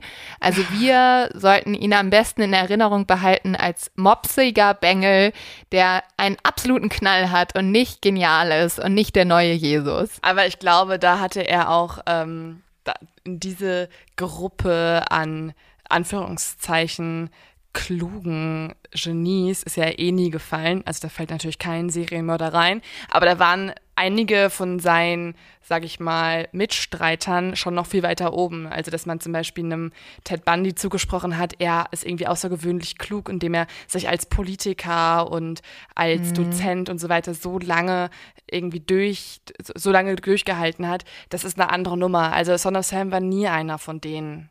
Ja, deswegen ähm, weiß ich auch gar nicht, ob wir seine die Doku über ihn so empfehlen sollen, weil das gibt den ja eigentlich nur mehr den Hype, den er gerne möchte.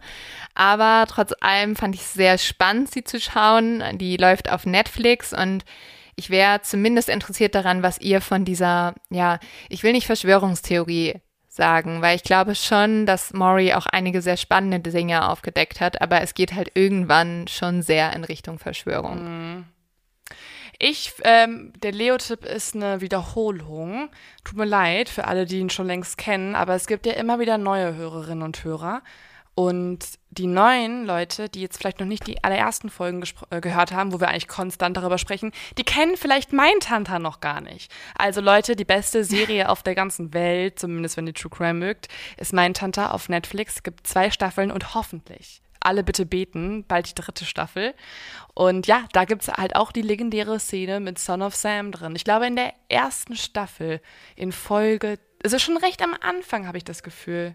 Aber ich muss nochmal nachschauen. Wir verlinken euch das alles. Nee, es ist, äh, nein, nein, nein, es ist in Staffel 2, Folge 2. wow. Also es ist sehr am Ende. Ups. Ich habe es nämlich auch nochmal geguckt und es ist sehr spannend. Ja, wir verlinken euch das auch nochmal auf Instagram. Also eh, wenn ihr Informationen haben wollt, die zusätzlich zur Folge rauskommen, zu Phänomenen, psychologischen ähm, Phänomenen in der Folge, da laden wir euch immer Spezialwissen auf Instagram und Facebook hoch. Und dann alle, die denken, oh mein Gott, da schreiben sie einfach irgendwas ins Internet rein. Wir haben tatsächlich mittlerweile meine Schwester überreden können, die ist Psychologin, dass sie unsere Psychologie-Posts auch alle absegnet und auch miterstellt. Deswegen, also zu diversen Phänomenen laden wir euch da immer noch Infos hoch. Und ähm, genau, folgt uns doch gerne da oder äh, auf Apple iTunes oder hier auf Spotify. Und dann würden wir uns sehr freuen, wie immer. Und Leo, ich habe tatsächlich auch noch einen Tipp Oh, für dich. ja. Ich habe nämlich gestern einen richtig guten Film geguckt und ich äh, empfehle diesen Film auch, weil ich hoffe, dass Exis mir ähnliche Filme schicken. Ich habe nämlich, ich weiß nicht, ob es dir auch so geht, aber ich habe das Gefühl, es gibt im Moment keine guten neuen Filme mehr, weil früher ging es, glaube ich, in Filmen immer noch darum, dass es halt eine gute Story ist, weißt du? Also die Filme konnten nicht durch Special, Special Effects überzeugen oder was weiß ich was, sondern du brauchst es wirklich eine gute Geschichte. Und das fehlt mir so oft in aktuellen Filmen. Und ich habe gestern die Dolmetscherin geguckt und er war so geil. Ich mochte den richtig, richtig gerne. Also große Empfehlung. Ja. Echt? Du hast den schon ja, ich habe geguckt? vor zwei Wochen oder vor drei Wochen geguckt. und machst es den Mhm. nicht? Oh, ich, ich, echt nicht? Ich fand ihn richtig gut. Also, mir gerne Filme schicken, die so ähnlich sind. Jetzt kann ich gar nicht fassen, dass du den nicht Okay, da mochtest. reden wir gleich weiter drüber. Also, Okay. viele, vielen Dank fürs Einschalten und wir hören uns nächste Woche wieder. Macht's gut, ihr Lieben. Cheers. Bis bald. Ciao, ciao.